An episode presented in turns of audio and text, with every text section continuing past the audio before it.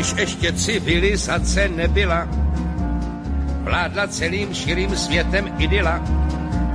Lidi byli jen nahatý v opice, Brontosaurus válcoval jim silnice. Poledne mu dali metrák přesličky a pak v jeho stínu hráli kuličky. Brontosaurus hrál, Lido obsi hrál, když dostal hlad, tak si vzal a potom klidně spal. K obědu měl datle, k večeři zas jelena, spal mi měl paraple, mlíko z vemena, nic nepočítal, nebyly peníze, měl to, co si vzal, nebyla kríze a k tomu času byla fůra. Lidi byli nevinní, nebyla cenzura, nečtli noviny.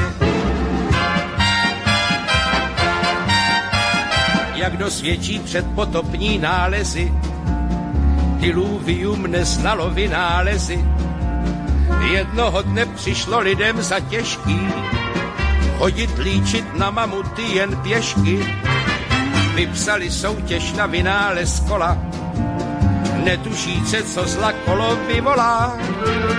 Každý kolo chtěl, dal za něco měl, ten, co kolo vymyslel, čím dále více chtěl, dávali mu škeble. On chtěl pterodaktyla, se na kola hnedle, závratná byla Chtěl nejméně tisíc slonů a pět dinosaurů k tomu. Všechno se mu stálo málo, kolo čím dál více stálo, až nakonec přišel na to, že chce za to kolo zlato, za kulatý, za skulatý. Tak vznikly peníze, tak vznikl člověk bohatý a první kríze, protože zlato měli pouze ti, co znali kšeftovat a ostatní znouze začali pracovat. Tak vznikla třída, která nemá nic. Vedle třídy, která chce mít čím dál víc. Z toho vznikly spory, půdky, šarvátky. Místo dobytka jdou lidi na jatky. Ze škol a nemocnic dělají rujničky a z univerzit na tříví kůlničky. Rozbili domy, rozbili stromy, až se naučili rozbíjet i atomy atomické éře. Život bude legrace, upředu se péře civilizace. Už nebude práce třeba, atom zadělá na chleba, atom nám vypere prádlo a přitom vyškvaří sádlo. Energií atomickou nahradíme práci lidskou, nahradí nám všechny stroje, elektřinu, nafty, stroje, rozpustí moři ledovce, do roviny srovná kopce, v sobce požáry uhasí, Saharu zavodní a bez ohledu na rasy budem žít jak bratři rodní, až spatříme dům. Z Kordiler až po Pamír, bez pánu a sluhů, budem slavit mír.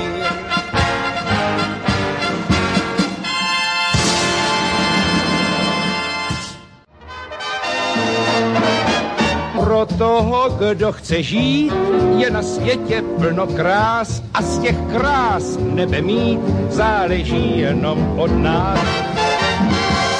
Aliance národních sil. Hezký večer vám všem, vážení posluchači ze studia Helen Svobodného vysílače CS. Zdravím vás, příznivce komentářů Aliance národních sil k aktuálnímu dění a přeji příjemný večer plný zajímavých postřehů, názorů a komentářů. Mějte pohodový večer se studiem Helen. Připomínám, že i dnes můžete komentáře Aliance národních sil k aktuálnímu dění doplnit o vlastní názor, postřeh nebo položit otázku, na kterou chcete znát odpověď. Stačí zavolat do studia Helen na telefonní číslo 721 557 022 nebo napsat mail na adresu studio.helen.svcs zavináč gmail.com. Pro dnešní komentáře Aliance národních sil k aktuálnímu dění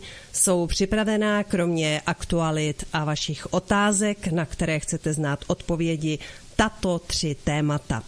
Nejprve budeme mluvit o vzniku politické platformy Evropští patrioti v rámci Evropské unie. Druhé téma lze krátce představit pěti slovy. finanční systém jako nástroj genocidy. A na závěr se budu ptát, co přesně znamená termín pátá kolona. Nyní už si ale představme dnešního hosta, doktorku Vladimíru Vítovou, předsedkyni Aliance národních sil, kterou nemusím dlouze představovat, protože ji všichni velice dobře znáte. Hezký večer. Dobrý večer. Tolik úvodem a nyní První téma. Aliance národních sil je jedním ze zakládajících členů Mezinárodní platformy Evropští patrioti. A tak si pojďme říct podrobněji důvody vzniku, představme si jednotlivé členy i cíle této platformy. Vladimíra Vítová. Děkuji. Děkuji, takže já se ujímám slova. No, my jsme byli osloveni ke spolupráci e, italskou vlasteneckou stranou, která se jmenuje Italští patrioté. A v Itálii ve Ferraře bylo teď v sobotu zasedání, takové jednání mezinárodní a tam byla založena právě ta mezinárodní platforma evropská, která se jmenuje Evropští patrioti.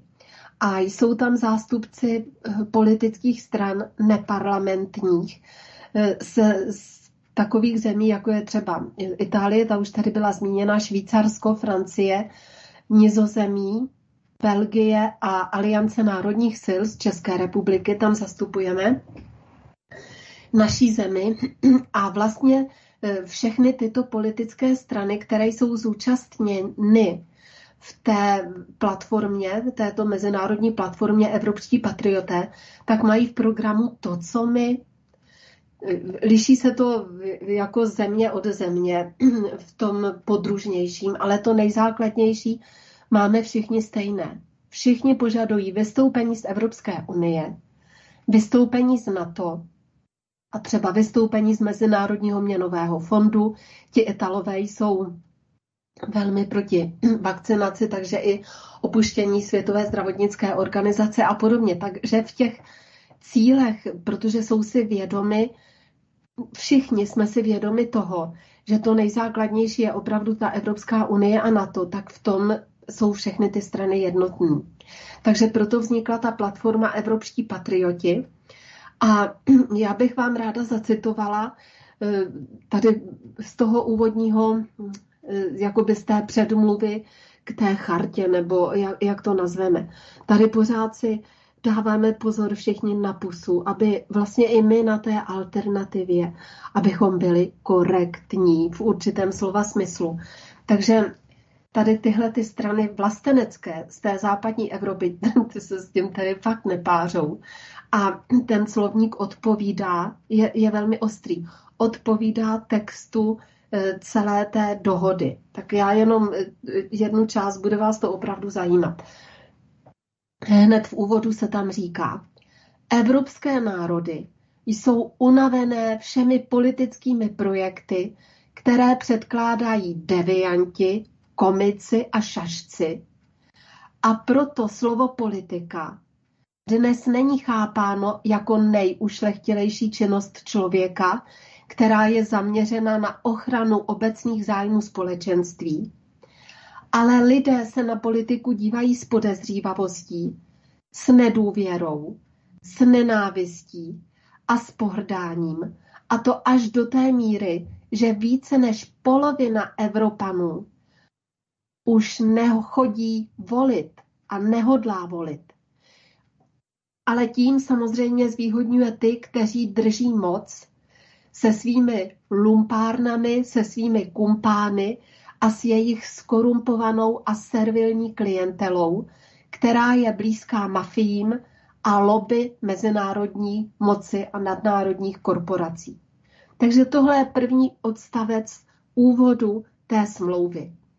A mně se tam opravdu líbilo to o té politice. To je přesně, o čem tady hovoříme prostě roky, kdy lidi jako říkají, že nesmí být ta politika. Takže je vidět, že na západě ti politici, skuteční politi, politici jsou si toho také vědomi, že ta politika, a já to ještě zopakuji tu větu, je to nejušlechtilejší činnost člověka, která je zaměřena na ochranu obecných zájmů společenství. Jenže ta je, to je teď úplně sprofanováno a právě ty nadnárodní korporace mají zájem, aby lidé nechodili volit. Mají zájem, aby prostě nad tou politikou ohrnovali nos a říkali bez politiku, protože to je přesně to pole pro jejich působení. A pak k těm volbám, přesně jak se píše v úvodu té smlouvy, jdou ty příznivci těch, proti kterým ti, kteří se nechtějí zabývat politikou, vlastně bojují a mají výhrady. No ale pak ještě je tady zajímavý další odstavec a tam se třeba říká. Postupem času byla spuštěna kampaň na vyhlazení hodnot a tradic jednotlivých evropských národů a byly zničeny celé země. Patrioti, kteří bojovali za svoji svobodu, byly označeny za vulgární konspirační teoretiky. A celá výrobní odvětví byla zredukována na hladovění. A poprvé se farmáři a dělníci proměnili ve vojáky pro krvavé dobyvačné a koloniální války v Africe a na dalších kontinentech, které za 80 let způsobily více než 5 milionů mrtvých. A proto, to už zase říkám, všechny ty strany požadují to vystoupení z Evropské unie a z NATO. Všechny ty strany jsou si toho vědomy. A když se vrátím k té konkrétní sobotě, tak eh, tam byl zvolen eh, jako předseda této platformy nebo té rodící se možná i evropské politické strany, uvidíme, jak se to bude vyvíjet, eh, tak byl za předsedu zvolen generál Antonio Papalardo a to je právě předseda také té evropské, teda ne evropské, té italské vlastenecké strany, s kterými my spolupracujeme jako Aliance národních sil. Eh, generál Antonio Papalardo je velmi zajímavá osobnost. Jednak se v té polici, politice angažuje dlouho, je generálem karabinieru a velmi ostře vždycky vystupoval a v mnoha televizních pořadech proti vakcinaci v Itálii, proti povinné vakcinaci a má, má velmi nám blízké názory. A pak ještě jedna taková zajímavost. On je to významný hudební skladatel. A měl třeba koncert, myslím, že to bylo v roce 2013, ohromný koncert ve Vatikánu, přímo v tom hlavním sále, při svatořečení eh, matky Terezy z Kalkaty. Takže opravdu je to význačný hudební skladatel. A také předseda té politické strany a je velmi temperamentní a je jeden ze zakladatelů tady této mezinárodní platformy Evropští patrioté a taky je tedy předsedou celoevropským těch evropských patriotů. Takže tohle je teď aktivita, na které se hodláme dále v rámci té Evropské unie také podílet, protože samozřejmě eh, ta naše geografická poloha nás tu, tu nemůžeme odletět někam o kousek dál, takže my samozřejmě součástí Evropy jsme a jak tady zaznívá z úst i mnoha kolegů, že nejsme proti evropským státům, ale jsme proti Evropské unii. Takže my chceme, všichni chtějí vystoupit z té Evropské unie a formovat ty státy v podstatě tak, jak, jak to říkají ty země BRICS na základě rovné spolupráce, na základě suverenity. A možná bych ještě se vrátila přece jenom k té, k té k tomu, k té smlouvě nebo dohodě. Ono to má v různých řečích různý název a my jsme ještě nemáme úplně autorizovaný překlad, takže budu používat buď smlouva nebo dohoda to slovo. A tam se také říká třeba toto a zase budu citovat. Politici jistých politických stran obsadili celé státy, všechny jejich instituce, počínaje vládami, ale dále obsadili i místní úřady, obsadili instituce sociálního zabezpečení, banky, veřejné společnosti, kulturní instituty, nemocnice, univerzity, televizní stanice, velké noviny a tak dále. Takže je to stejné, tím chci do, uh, deklarovat, jako my se nad tím rozhořčujeme a pobuřujeme, tak v těch ostatních státech je to to samé. A dále tedy pokračují. Všechny takzvané operace, k jejichž provedení jsou různé instituce a jejich současní vůdci povoláváni, tak jsou eh, vnímány hlavně jako funkce zájmu strany, těch stran nebo té strany, která je u vlády, a proudu nebo klanu, kterému ten úřad de facto náleží. Takhle to vidí ty západní eh, politické vlastenecké strany, že tam ty jednotlivé úřady, jednotlivá ministerstva náleží jistým klanům. A ať už jsou to rodiny, nebo ať už jsou to národní korporace, to je jedno. Prostě mají to ve vlastnictví, tu státní zprávu. Dále tady se píše, bankovní, teda ještě to upřesním, soukromé organizace a rodinné klany anebo společenské klany mají v soukromém vlastnictví de facto vedení státu. A u nás už to postupně je taky tak v těch bývalých socialistických zemích. A dále tady ten text té dohody pokračuje. Bankovní úvěr poskytují jen tito lidé, jen pokud je pro jejich účel užitečný. Poskytují výhodné vztahy se zákazníky, udělují správní povolení, zadávají zakázky, přidělují židle, financují laboratorní vybavení a tak dále. Vše ale jenom pokud příjemci učiní akt loajality vůči straně politické, která jim tyto výhody poskytuje. A dále dodávají, že závažnější je ještě ta skutečnost, že některé ty politické subjekty a někteří lidé nebo ty institucionalizované funkce, jako jsou ministři, šéfové vlád a tak dále, se spojili s různými mafiemi, aby získali peníze a hlasy výměnou za zakázky a kontrolu nad ekonomikou různých evropských zemí. A že to jde dokonce tak daleko, že jednání, takovéto jednání je zajištěno a schvalováno soudní mocí. Takže to není žádný článek, to je prostě text té dohody, kterou podepsali evropské vlastenecké strany, mezi nimi tedy i Aliance národních sil. A ještě možná pro zajímavost je tady třeba řečeno, že výsledky referent národů, které nechtěli smlouvy o Evropské unii podepsat, byly naprosto ignorovány. A tím samozřejmě byla porušena pravidla demokracie a lidové suverenity. A to všechno vlastně vedlo ke katastrofální institucionální, institucionální situaci celé Evropě, v evropských zemích, k šíření nezákonnosti ve všech sektorech státní i veřejné zprávy. A že dále se tady zamýšlí nad tím, že je to těžko napravitelné běžným způsobem a že to postupem času uvedlo mnohé země do absolutně nebezpečného stavu destabilizace, sociálního nepřátelství a institucionálního zmatku. A že příčinou toho všeho je tu příčinu, že je nutné hledat ve vážné hospodářské krizi, která přetrvává mnoho let a my tomu říkáme, že jde o deindustrializaci Evropy, máme ty 3D. Deindustrializace, depopulace a deracionalizace, ale oni tady přímo říkají, že to vedlo k tomu, že ty různé nadnárodní organizace a skrze nastrčené lidi i národní organizace se snaží a přejí si přeměnit země na systémy, na jakési systémy bez demokratických pravidel.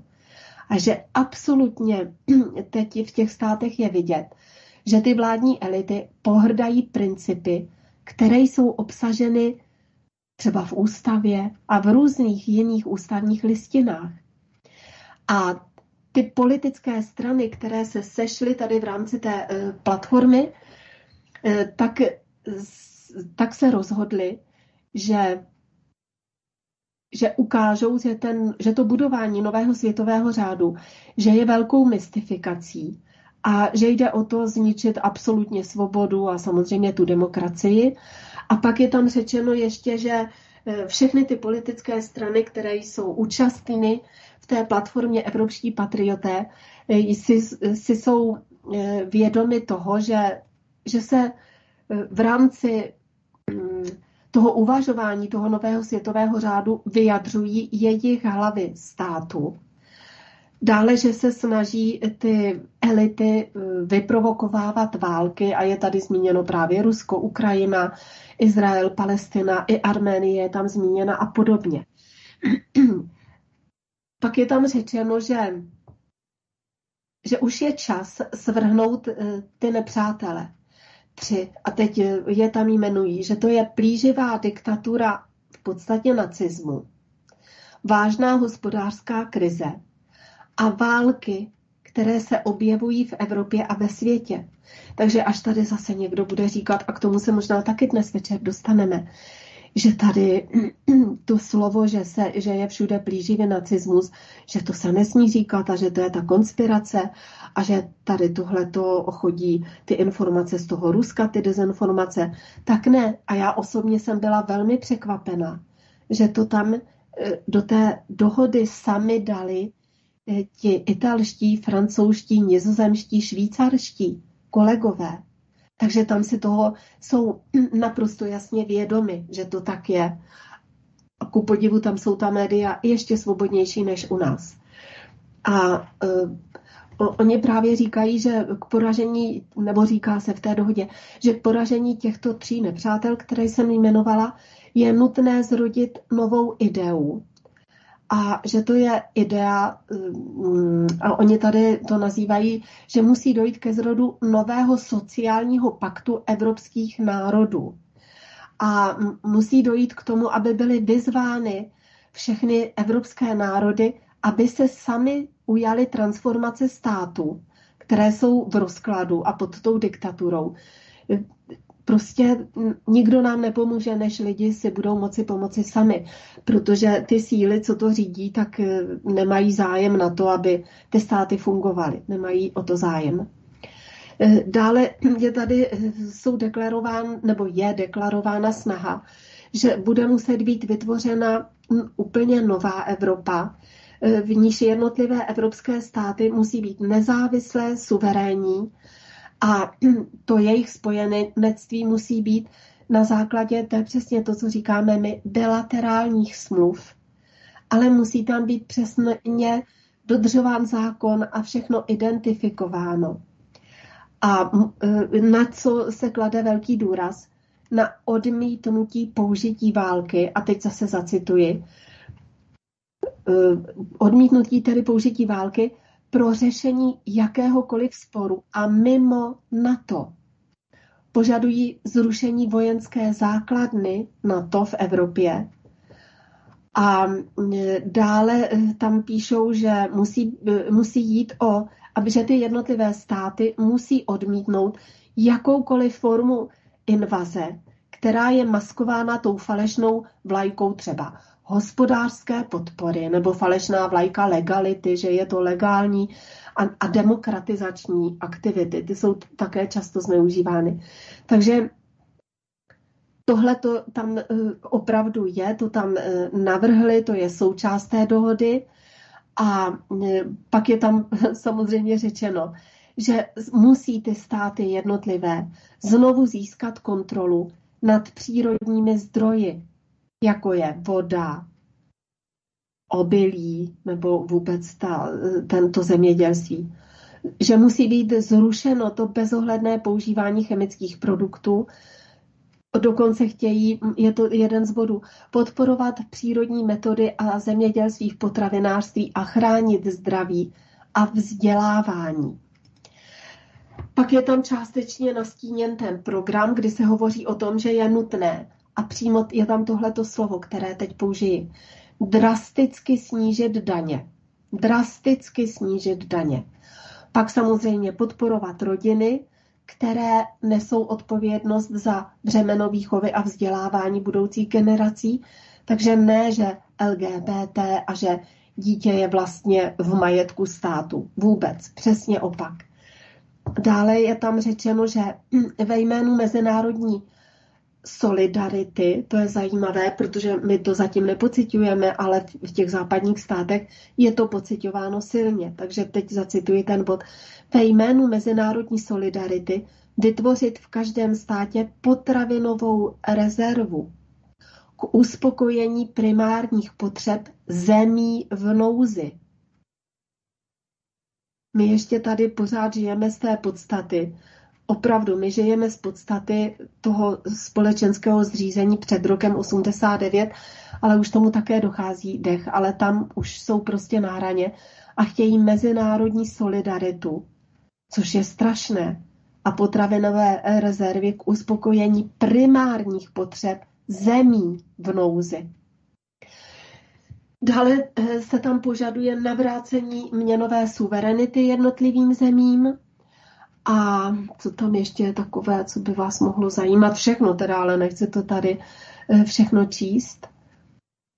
Že prostě závěr je ten, že se Evropa musí stát eh, mm, společenstvím republik nezávislých, svobodných, autonomních států, které jejichž existence je založena na důstojnosti, na svobodě a na emancipaci lidí, lidských hodnot a nesmí tam být, to se tady také zmiňuje, propagována LGBT a různá jiná eh, dogmata.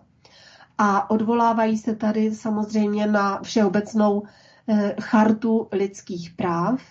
A že pak je tady na závěr výzva, že se mohou připojit kterékoliv jiné země a kterékoliv jiné vlastenecké strany z kterýkoliv, z kterýchkoliv zemí a dokonce jako není to ohraničeno jenom Evropou, přestože se jmenují evropští patrioté.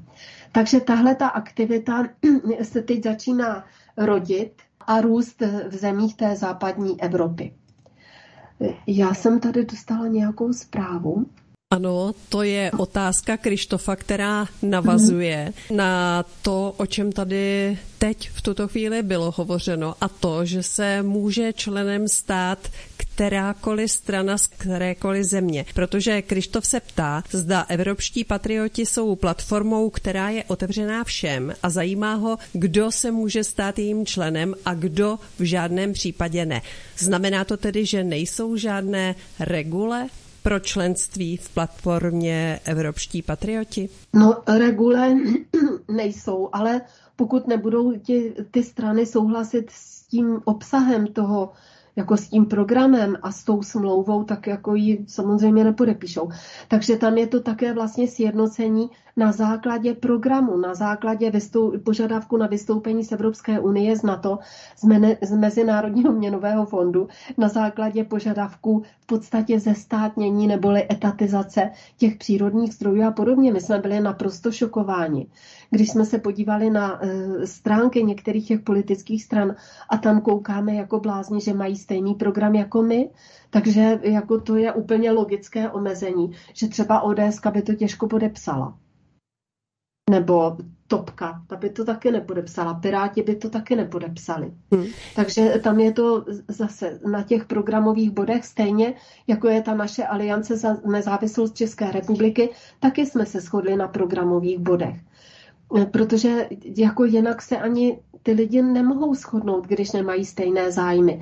A proto my pořád říkáme, když je někdo proti těm politickým stranám a jak chcete asi poznat, jaké mají ty lidi, politické názory. Vždyť to je vlastně dobré poznávací znamení. Tahle politická strana chce něco, druhá politická strana chce něco jiného.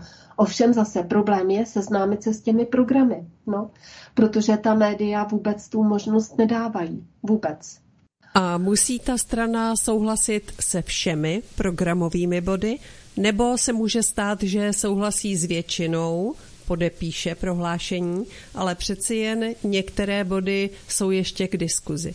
No, já si myslím, že tam už je to dáno, ta smlouva, že byla tedy podepsána, ale jakoby tam není skoro s čím nesouhlasit, protože tam nejsou jako konkrétní body, že třeba chceme, aby tady bylo, dám příklad jen tak jako přeženu, Požadujeme, aby voda byla ve vlastnictví krajů, nebo požadujeme, aby voda byla ve vlastnictví státu, nebo požadujeme, aby voda byla ve vlastnictví měst. To tam není nic takového uvedeno. Tam jsou ty body uvedeny obecně, eh, v tom duchu, jak jsem je teď četla tak jako tam je vlastně ten koncept společnosti zvolen. Tam ty body nejsou konkrétní. A ten koncept společnosti je takový, že, že ta společnost má být lidská. Já vám tady pak ještě řeknu některé další věci. A vlastně to je i ten druhý bod našeho programu a to se tam v podstatě eh, taky uvádí. Ono je x těch materiálů, tam je to dále rozpracováno, ale tím tady nechci zatěžovat. Prostě všichni jsou si vědomi, že ten stávající finanční systém je nástroj genocidy. Teď to tam bylo zmíněno, že oni ví, že prostě ta mafie a ty klanové skupiny ovládají všechno, včetně bank a tím pádem eh, to má vliv i na to hospodářství. Takže já si myslím, že, že takhle vlastně se, eh, že takhle to nelze postavit tu otázku, protože tam nejsou ty body za prvé, za druhé, za třetí. Je to tam všechno v obecné rovině.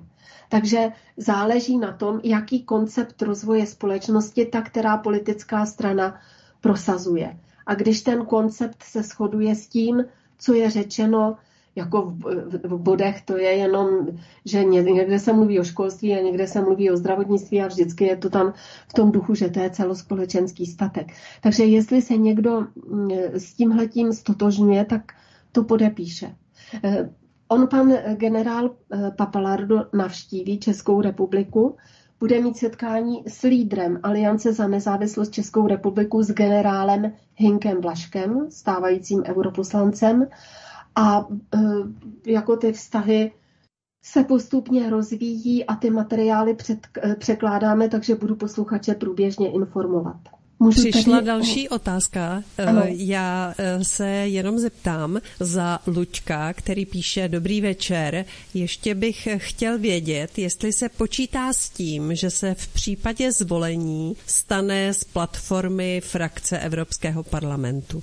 To asi, to nevím. Na tohle téma jsme nehovořili s kolegy, ale já si myslím, že možná to záleží asi na počtech těch lidí. Nevím vůbec, jak je to v Evropském parlamentu omezeno. A taky jsem zjistila, že vlastně v každé té zemi mají jiný způsob, jak můžou ty strany kandidovat. Třeba u nás eh, můžou prostě eh, dát ta strana, já nevím kolik, 20 tisíc a může podat kandidátku do eh, Evropského parlamentu. Ale v každé zemi je to trochu jinak. Myslím, že v té Itálii mě právě překvapil ten dotaz, tam musí nazbírat, ale opravdu ruku do ohně bych za to nedala, ale z toho dotazu to tak vyplynulo. Jistý počet hlasů na procenta. Takže a, a v té Francii je to zase jinak. A tím pádem je otázka, jako na to teď nelze odpovědět, kolik by se tam dostalo eh, tady těch europoslanců typů, protože asi teď nevznikne, jako že by byla strana Evropští patrioté. Teď je to jenom ve stavu té platformy. Hmm. A ty jednotlivé politické strany řeknou, ano, podepsali jsme smlouvu, jsme součástí té platformy, ale, eh, ale eh, jako budou kandidovat eh, pod těmi názvy svými. Takže tak, taková je odpověď tedy v této fázi panu Luďkovi. Pojďme přejít na druhé téma, které s tím vlastně úzce souvisí a to, jak jsme už říkali, finanční systém jako nástroj genocidy. Současný finanční systém založený na úroku a frakčním bankovnictví je nástrojem v rukou internacistické globální mafie, namířený na generování neřešitelných problémů ve společnosti přes jednosměrné odsávání prostředků z produktivní ekonomiky. Bez nápravy finančního systému nelze řešit jediný globální problém lidstva. Píše se na webu koncepce společné bezpečnosti. Pojďme se proto podívat, jak by měl vypadat funkční finanční systém, který nebude generovat neřešitelné problémy, ale bude ku prospěchu všem. Ano, Já bych začala tím, že jsem měla možnost být na takové besedě, byla jsem v panelu, bylo to v pondělí ve slovenském domě, byla tam i beseda se studenty, máme z toho natočená dvě videa, jednak ta beseda se studenty a potom jako beseda na téma bezdomovectví a sociálních otázek. Ale já jsem byla překvapená, když jsme besedovali s těmi studenty, to je jedna taková střední škola, která ti studenti tam chodí jako by pravidelně že, že prostě já nevím, jestli vůbec rozuměli tomu, co jim člověk říká. Třeba, že musí se operovat s nějakými základními pojmy a on, pak se ukázalo, že oni nikdy neslyšeli, nebo třeba jeden, dva studenti, co to jsou země BRICS a podobně. A když se hovoří o tom finančním systému, tak to jsem pak pochopila třeba i z té kuloárové diskuze, diskuze že mnoho těch lidí, i těch politiků, to vůbec hovořím o těch studentech, si vůbec nedovede představit jiný ten systém, nebo že se jim zdá normální, že tenhle ten nespravedlivý systém ovládá celou tu společnost. Prostě, že jsou v tom lese, vidí ty jednotlivé stromy, ale fakt nikdo ani nedokáže se povznést na ten les, ani, ani neví, že to je možné se povznést nad ten les. To mě strašně překvapilo. Tam v podstatě tam bylo vidět i při té diskuzi, a jak říkám, jak v tom panelu i s těmi studenty, že oni znají dokonale, jak, jak funguje ten stávající já nevím, to dělení těch peněz, třeba u sociálních dávek, jak se to měnilo, kdy za kterého ministra, že to šlo z toho centra na ty kraje, pak i na jednotlivce, to je tím pádem všechno špatně, protože každý má jakoby tu odpovědnost, takže místo toho, aby tady existovala ta síť, kam třeba dám příklad zase ty vozíčkáři nebo ti nemohoucí budou chodit, budou tam mít kvalifikovaný personál, bude tam, budou se o ně starat, bude tam rehabilitace a podobně, což, by, což vyšlo daleko levnějc, když jste měli, patřili jste do téhle kategorie, šlo se do toho, eh, do toho zařízení, tak oni to udělali tak, že ta zařízení zrušila. Těm lidem jakoby jednotlivým dali ty peníze na to třeba. 500 korun se jim zvýšil nějaký příspěvek nebo nějaký mají příspěvky, ale za to v životě nemůžou si pořídit všechno to, co jim původně, ještě i v tom roce 89 a v těch 90. letech, než se to rozkutalo, zajišťoval ten stát, jako by to celospolečenské zázemí té péče. Teď je to všechno individualizované, jako lidi mají mít radost, že dostanou nějaký příspěvek, tak dostanou třeba příspěvek 2000, ale když chtějí eh, to, co by jim opravdu pomohlo, tak to stojí 5000, takže na to nemají. Takže všichni ti panelisti se v tomhle bezvadně vyznali. Ale pořád jenom, já nevím vlastně, jak, jaký oni viděli řešení. Podle mě, že by se to třeba mělo vrátit něco před to, než, než když to zařídil ministr Kalousek. Ale to je jenom, jedno je třeba za 10 korun a jedno za 8, ale je potřeba, aby to bylo řádově, jako, nebo procenta, ne koruny, aby to řádově bylo zlepšené a tu cestu tam prostě někdo, já nevím, jestli vidět nechtěl, ale rozhodně neviděl. Tam se v podstatě nevychází z toho při těchto debatách a mělo by se, že ty peníze jsou prostředek směny a účetní jednotka, že to není zboží. Když mluvíte tady s jakýmkoliv ekonomem, tak každý vychází z toho, že ty peníze jsou zboží. Nehovoří se o tom, že by měla být bezúročná ta ekonomika. Teď o tom nehovoří ani ta Markéta Šichtařová, já ji teda nesleduju pravidelně, ale nikdo nehovoří o tom. Ševčík nehovoří o tom nikdo. A mimochodem bezúročnou ekonomiku to právě prosazuje, prosazují islámské státy, to jen tak na okraji.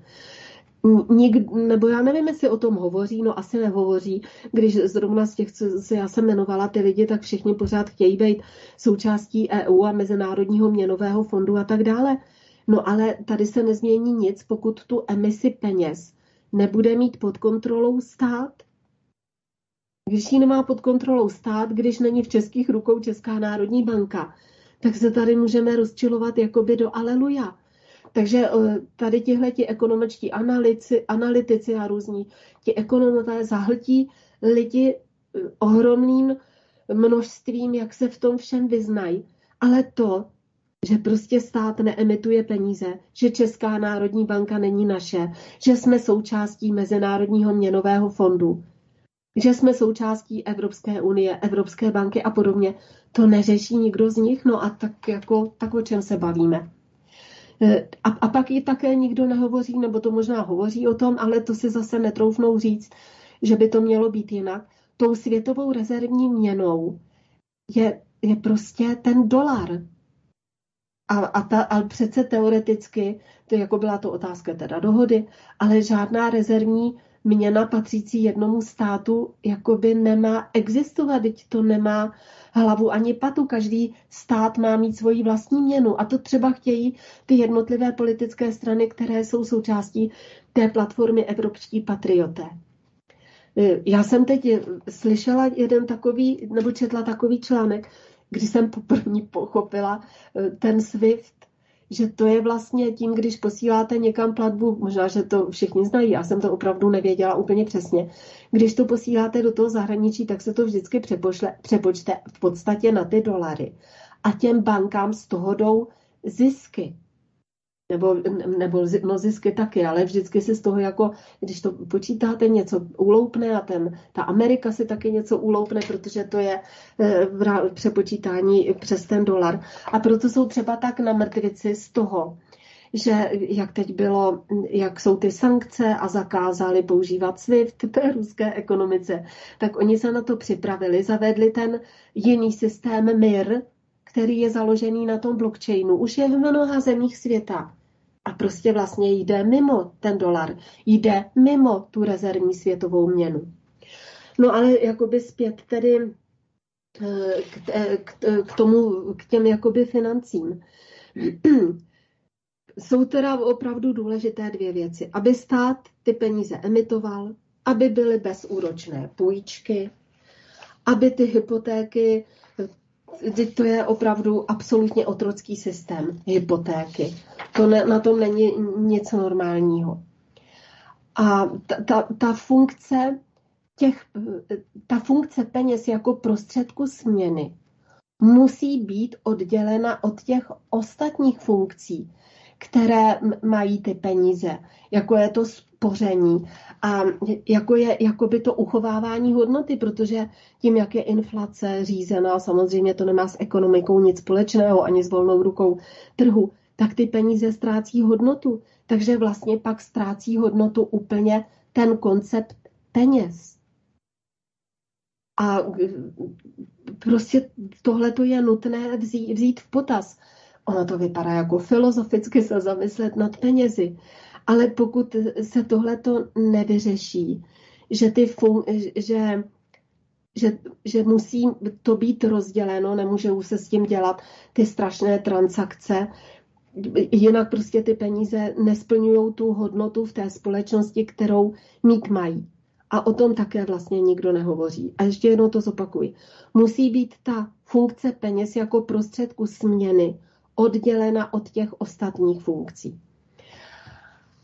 A e, hovořila jsem o tom úroku, tak ten bezúročný finanční systém prostě musí být, musí být ta bezúročná ekonomika. Vždyť takhle to bylo taky za toho socialismu a když se podíváte, myslím, že to vyšlo v knize Stalinova ekonomika, tam hovoří o tom, jak to fungovalo třeba v tom sovětském svazu, že tam vlastně byly dva systémy. Jeden byl pro rozvoj té ekonomiky, ten stát emitoval peníze, nebyly tam úroky, protože to jakoby nemělo logiku, když stát emituje peníze na rozvoj státu, tak to musí být úspěšně a, a ten zisk byl v tom, že se to vybudovalo a ne, že se jako získali ještě další peníze. Ten zisk byl v té reálné ekonomice. Tak, takže ta bezúročná ekonomika prostě musí být a o tom teda já fakt neslyším žádného ekonoma, že by o tomhle kvákl. A ty banky mohou mít zisk jen z těch úspěšných projektů, které spolufinancují, a to je také součást toho islámského finančnictví v těch islámských zemích, kam teď pořád jezdí a komunikují s nimi ti ruští politici. A i tam se to zavádí v tom Rusku. Takže tam je teď systém těch příšerných půjček, jsou tam část taky těch západních bank a protože, jak, jak říká ten Valery Pěkin, jsou tam to, ti podpindonosníci a ta nabiolina, tak tenhle ten systém, ten devastující tam je. Ale protože se tam rozvíjí de facto paralelní ekonomika, kterou se tam snaží opravdu ta vláda v čele s Mišustinem udělat v čele s premiérem Putinem. A součástí toho je i tohleto islámské bankovnictví, bezúročné půjčky. S tím, že jsou závislé ty půjčky, e, když to půjčí nějakému, nějaké firmě, tak ty samé banky jsou zainteresovány na tom, aby ten projekt dopadl úspěšně. A až když dopadne úspěšně, tak z toho e, jako mají nějaký profit, ale jinak ne. Takže tam nejsou všichni, všichni v krachu, jako tady u nás.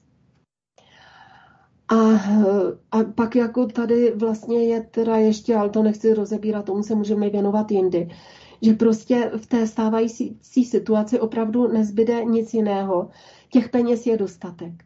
Všeho je dostatek, akorát, že jeden má hromadu ve velikosti, velikosti Cheopsovy pyramidy a druhý má v ruce tři penízky. Takže v tom je ten problém. Ne, že by nebyly zdroje, to říkal ostatně Vladimír Špidla, že zdroje jsou. Zdroje opravdu jsou, ale ta míra té nerovnoměrnosti, to dělení, nejen u nás, nejen v rámci Evropy, ale ve světě je, je přímo katastrofická. A musí se ta ekonomika udělat tak, a samozřejmě, že se ví, jak se to má udělat. Ne, že jednak jsou tady osvědčené recepty z minulosti, ani se nemusí nic vymýšlet, stejně všechno už bylo vymyšleno, ale nikdo o tom nechce slyšet aby to bylo tak, aby ty peníze si tu hodnotu zachovávaly a časem se zvětšovala. A ne, že já si pamatuju, když jsem byla malá, chodila jsem do obchodu, že rohlík stál 30 haléřů, mléko 2,50, eh, máslo 10 korun. No a teď se na to podívejte, o kolik se to zvýšilo. Ale ta ekonomika by měla být přesně naopak. Že když tehdy stál ten rohlík 30 haléřů, tak kdyby to byla správná ekonomika, tak za těch 30 haléřů bychom si třeba teď koupili to máslo, které tehdy stálo 10 korun. A, a prostě je to spočítáno, je to všechno vědecky podloženo, ale má to jeden háček. Nebylo by to rozdělení těch financí tak, že jeden bude vlastnit peníze ve výšce Cheopsovy pyramidy a druhý bude mít v ruce ty tři penízky. Tak jestli to bude pořád takhle to dělení, tak samozřejmě tak se nemůže s tím dělat nic. A vlastně všichni ti ekonomové, i ti, co jsou populární eh, jakoby u nás, tak vychází z toho kapitalistického systému, z toho parazitického systému, kdy je všechno založeno na zisku, no a tím pádem se neposuneme vůbec nikam, pokud z tohoto budeme vycházet. Dívám se, že máme dal, další dotaz. Ano, píše Šimon a jeho dotaz zní, podle toho, co vidíme, globální prediktor má stále kontrolu nad lidstvem a nepředpokládám, že by kontrolu nad takovýmto novým globálním ekonomickým systémem přenechal někomu jinému. Nebo se pletu? Šimon. No já si myslím, že se Šimon neplete, ale vycházím z toho, že ze všech těch informací, které má člověk k dispozici, že tomu globálnímu prediktorovi také už dochází síly. Takže ne, že by to všechno dobrovolně pustil. Jemu dochází síly. Určitě všichni, kdo nás poslouchají, tak znají Valerie Pěkina a to, jakým stylem on uvažuje. Takže on se snaží teď ten globální prediktor zabránit krachu světa, bojuje s tím deep statem americkým povolil něco eh, té ruské federaci, tedy ne celé, jako tam je taky spousta těch vlastizráců, ale tomu vedení eh, a v čele s prezidentem Vladimírem Putinem. A tady na té české jakoby analytické politické scéně často lidi hovoří o tom, že, že vlastně i to Rusko je druhá strana mince toho globálního prediktora. Já tedy rozhodně vycházím z toho, že ne, že te, říká se, že ten globální prediktor má dvě křídla, ale to Rusko vždycky bylo mimo. I za vlády Stalina, i když zvítězilo ve druhé světové válce, vlastně se s ním nepořídili nic udělat ani jedno z těch křídel globálního prediktora. To je třetí síla, která je ve hře. No a protože tomu globálnímu prediktorovi dochází síly, tak se snaží teď kooperovat eh, s tou Ruskou federací. Ale ta dává k dispozici úplně nový koncept světa. A začátek toho nového konceptu světa můžeme vidět v těch materiálech těch zemí BRICS. A úplně to jako nejjednodušší, co lze říct na té mezinárodní úrovni, je spolupráce rovného s rovným jednotlivých suverénních zemí. A ne, že tady bude jeden světový drát Amerika a všichni ostatní mu budou dělat otroky. To je to nejzákladnější dělítko těch dvou konceptů rozvoje současné civilizace. Buď ten americký a kolektivní západ a Evropská unie, jako tady, jak by to řekl Borel nebo kdo, že my jsme ta zahrada a ostatní, to je jenom, já nevím, poušť nebo hnojník, asi tak to myslel, a ty budou sloužit té zahradě. A nebo ten druhý koncept, všechny státy jsou si rovni, rovny. A já, když jsem se připravovala tenkrát na, na tu konferenci o BRICSu, tak jsem právě si k tomu vyhledávala nějaké podklady a citovala jsem tam Tomáše Garika Masaryka. A teď jsem zjistila, že to řekl ve svém projevu i Vladimír Putin, to, což mě strašně překvapilo.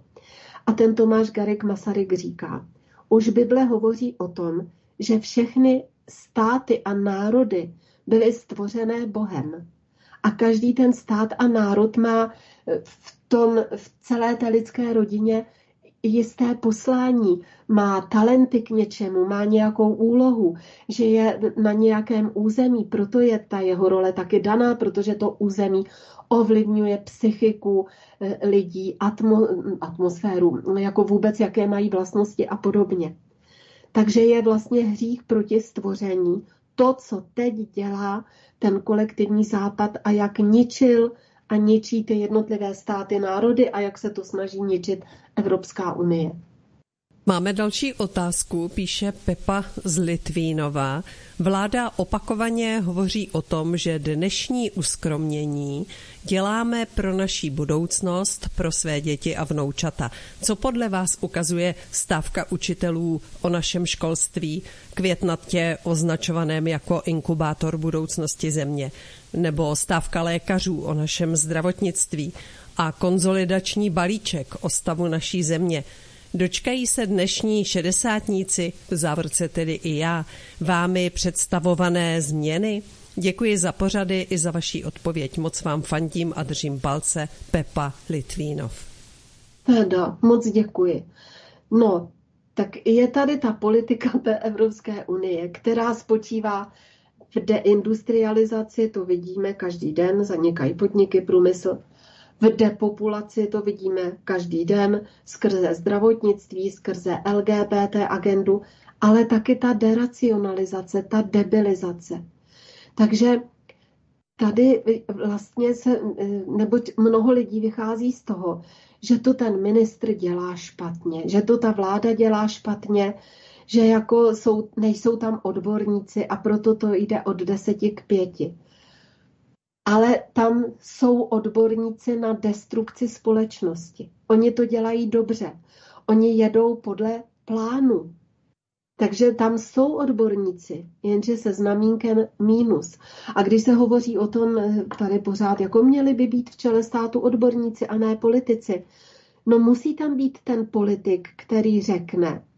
Ani jeden z těch odborníků, které jsem slyšela, neřeknou, musíme, nebo možná někdy to naznačí, musíme spolupracovat s tou Evropskou unii. Teda, pardon, to jsem chtěla říct přesný opak.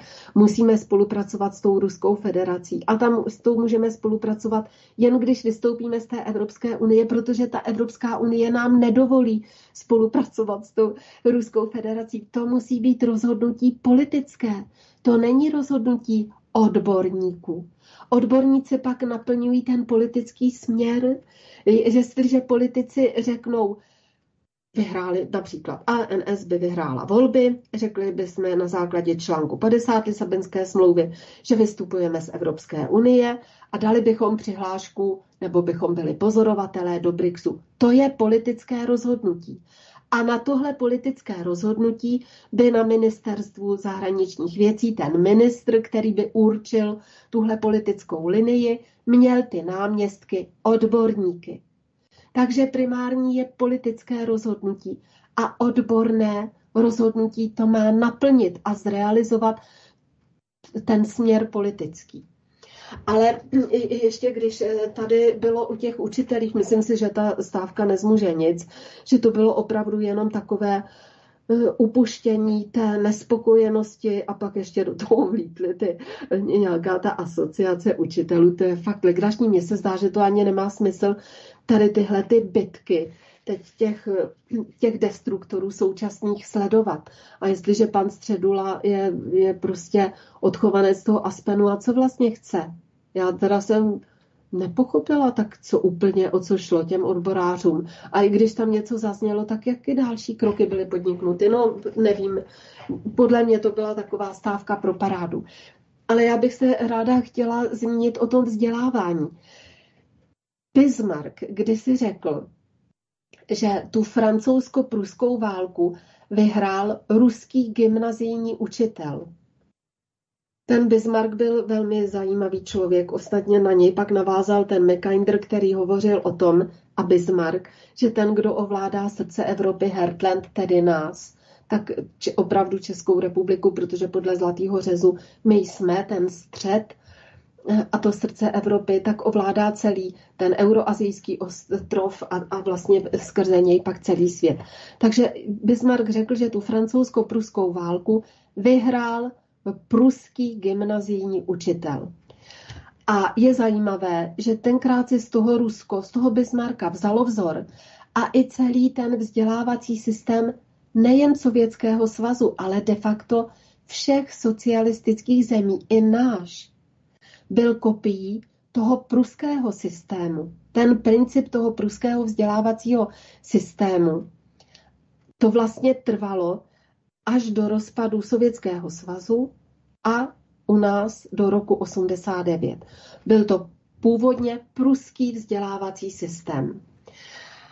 A, ale to bylo vlastně jako opravdu v tom Rusku, tam se k tomu nepokrytě hlásili, my jsme to nezdůrazňovali, ale i taky jsme jeli v tomto modelu, ale ten klasický západ se začal vzdalovat tomu německému modelu už hned po první světové válce a vytvořil nebo vytvořil. Tam vlastně dominoval ten styl vzdělávání anglosaských zemí a neboli angloamerický vzdělávací systém a vlastně ten reformoval celý, eh, celý ten základ toho západního vzdělávání. A já, protože jsem tenkrát v, těch, v roce 98 nastoupila na to ministerstvo školství, tak jsem to tam viděla. Vůbec ten západní a ten socialistický systém se vůbec nepřekrývaly. A proto, aby se, protože byly ty, ty projekty FARE a pak se přistupovalo do té Evropské unie, a aby se sjednotily ty kritéria pro to západní vzdělávání a naše, tak my jsme museli snížit standardy. My jsme museli snížit požadavky na ty studenty. Speciálně se to týkalo středních škol. A pak se přešlo i na ty základní školy. Ale já si pamatuju, že ty střední školy, tam byl ohromný problém, že to například ve zdravotních školách, to, co uměli a jak byly vzdělány zdravotní sestry na našich středních zdravotních školách, tak to na západě byl výsledek jejich vysokoškolského vzdělávání zdravotníků. To, jak u nás byli, absolvovali paní učitelky, eh, to byly střední pedagogické školy, to penzum vědomostí a znalostí, které měli v těch 18, když absolvovali tu střední školu a mohli učit v mateřských školách, tak to na západě byl výsledek pěti nebo možná víc, tam se to mohli roztahovat, jak dlouho chtěli. Byl to výsledek vysokoškolského studia. A my jsme vlastně museli jako ponížit absolutně ty naše střední školy a absolutně snížit ty vysoké školy. A to, co se naučili jeden rok u nás na střední škole zdravotní, tak za pár let to byl výsledek vysoké školy. A to je taky součást třeba toho barcelonského vzdělávacího systému. Já vím, že ten ministr Eduard Zeman právě, víte, to je taky smlouva, tam není jakoby jeden podpis. To někdo to připraví, podepíše, pak zase třeba ředitel odboru, pak zase náměstek, pak ten ministr. Takže vím, že ten Eduard Zeman byl v tom procesu, kdy se to roky předtím eh, ty vlády to připravovaly na konci a že opravdu z toho byl velmi smutný. Ale protože ta politika zase, bylo to politické rozhodnutí, budeme součástí té Evropské unie. Tak se v tomhletom systému muselo jet, ať to ten ministr chtěl nebo nechtěl, protože to politické rozhodnutí té vlády jako celek bylo takové. Takže do, docházelo opravdu a dodnes dochází k absolutnímu snižování těch vzdělávacích standardů. A ta naše společnost, teď to vidíte, eh, takovým příkladem byla třeba i ministrině školství česká, která dala svoji jedinou dceru na francouzskou státní školu. Tak ta společnost eh, dlouho standardně věřila a asi věří dodnes, že ty západní univerzity učí lépe, protože oni, oni jsou ty mezinárodní srovnávací žebříčky a vždycky tam měly ty západní univerzity hodnocení vyšší.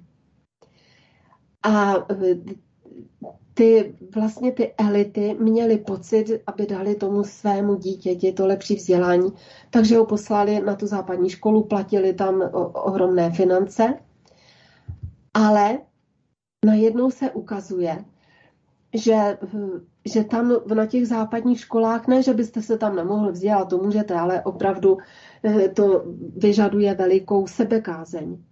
Ale že tam se seznamují především ti západní vůdci.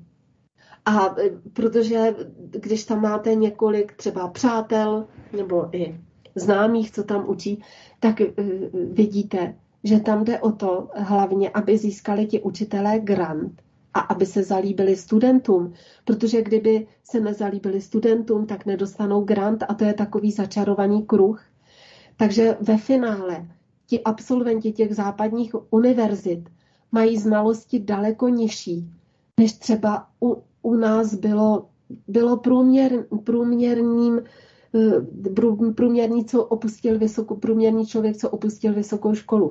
A tady je paradox toho západního vzdělávacího systému, že ty univerzity jako eh, západní pro nás byly ten nedosažitelný eh, ideál, ale absolventi a, a, a taky ten ideál to byl z toho důvodu, že ti absolventi těch západních univerzit zastávali vysoké vládní funkce, ale neodpovídali ty vědomosti tomu jejich postu. Třeba ve Francii tam je ta vysoká škola na Sorboně pro ty státní úředníky, ale tak to byla jakoby výjimka. Ale jinak se teď na západě dostali na ty eh, posty vládnoucí lidi, kteří mají minimální vzdělání, respektive jako žádné, vždyť to vidíte na těch vyjádřeních, těch německých, amerických, často i, i, i, i francouzských a jiných politiků. Oni prostě vůbec nemají žádné vědomosti. Oni nemají žádné geopolitické znalosti. A co už vůbec nemají, tak nemají žádné historické znalosti.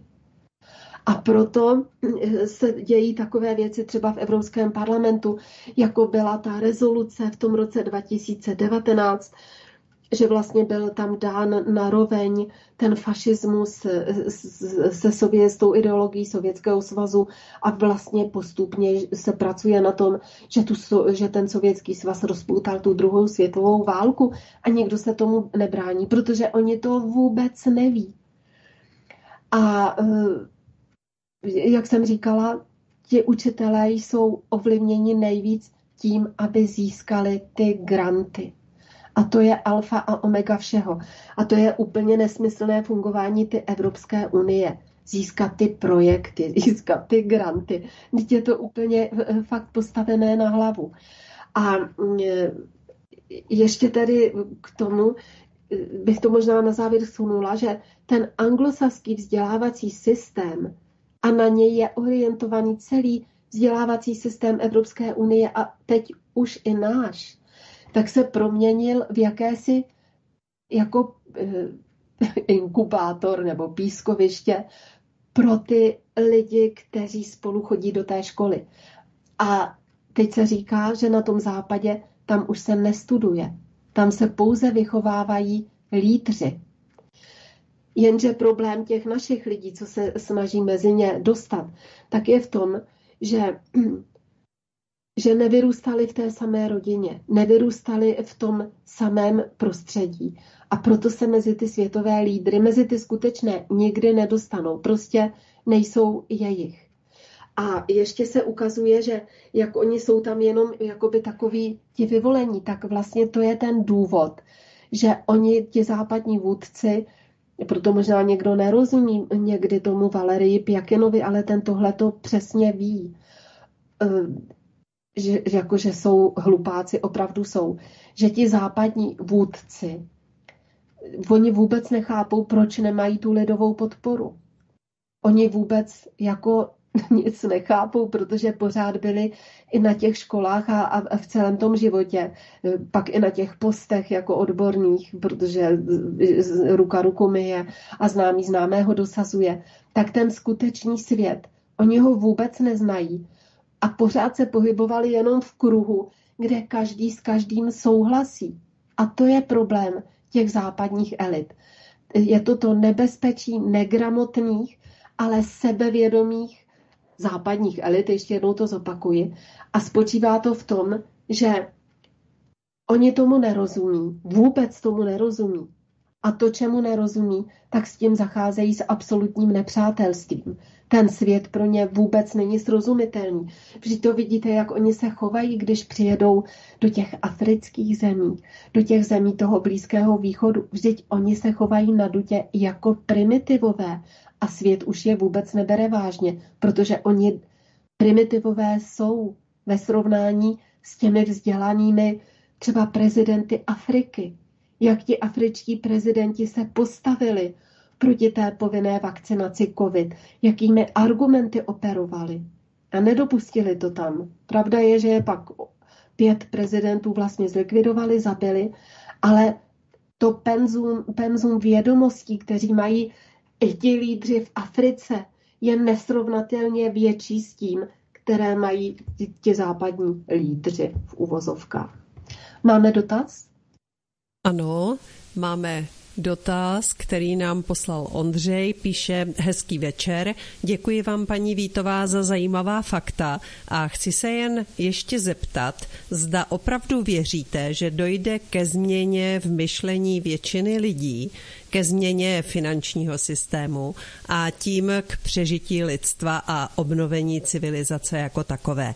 Uvědomí si to lidstvo, že už je málo času na změnu? Ondřej tak někdo si to určitě uvědomí, ale většina lidí, i kdy, jenže problém je, že i když si to uvědomí, že nic nedělají.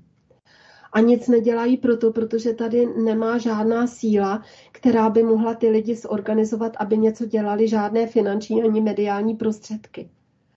Já dám jeden příklad. Dneska jsem se dozvěděla.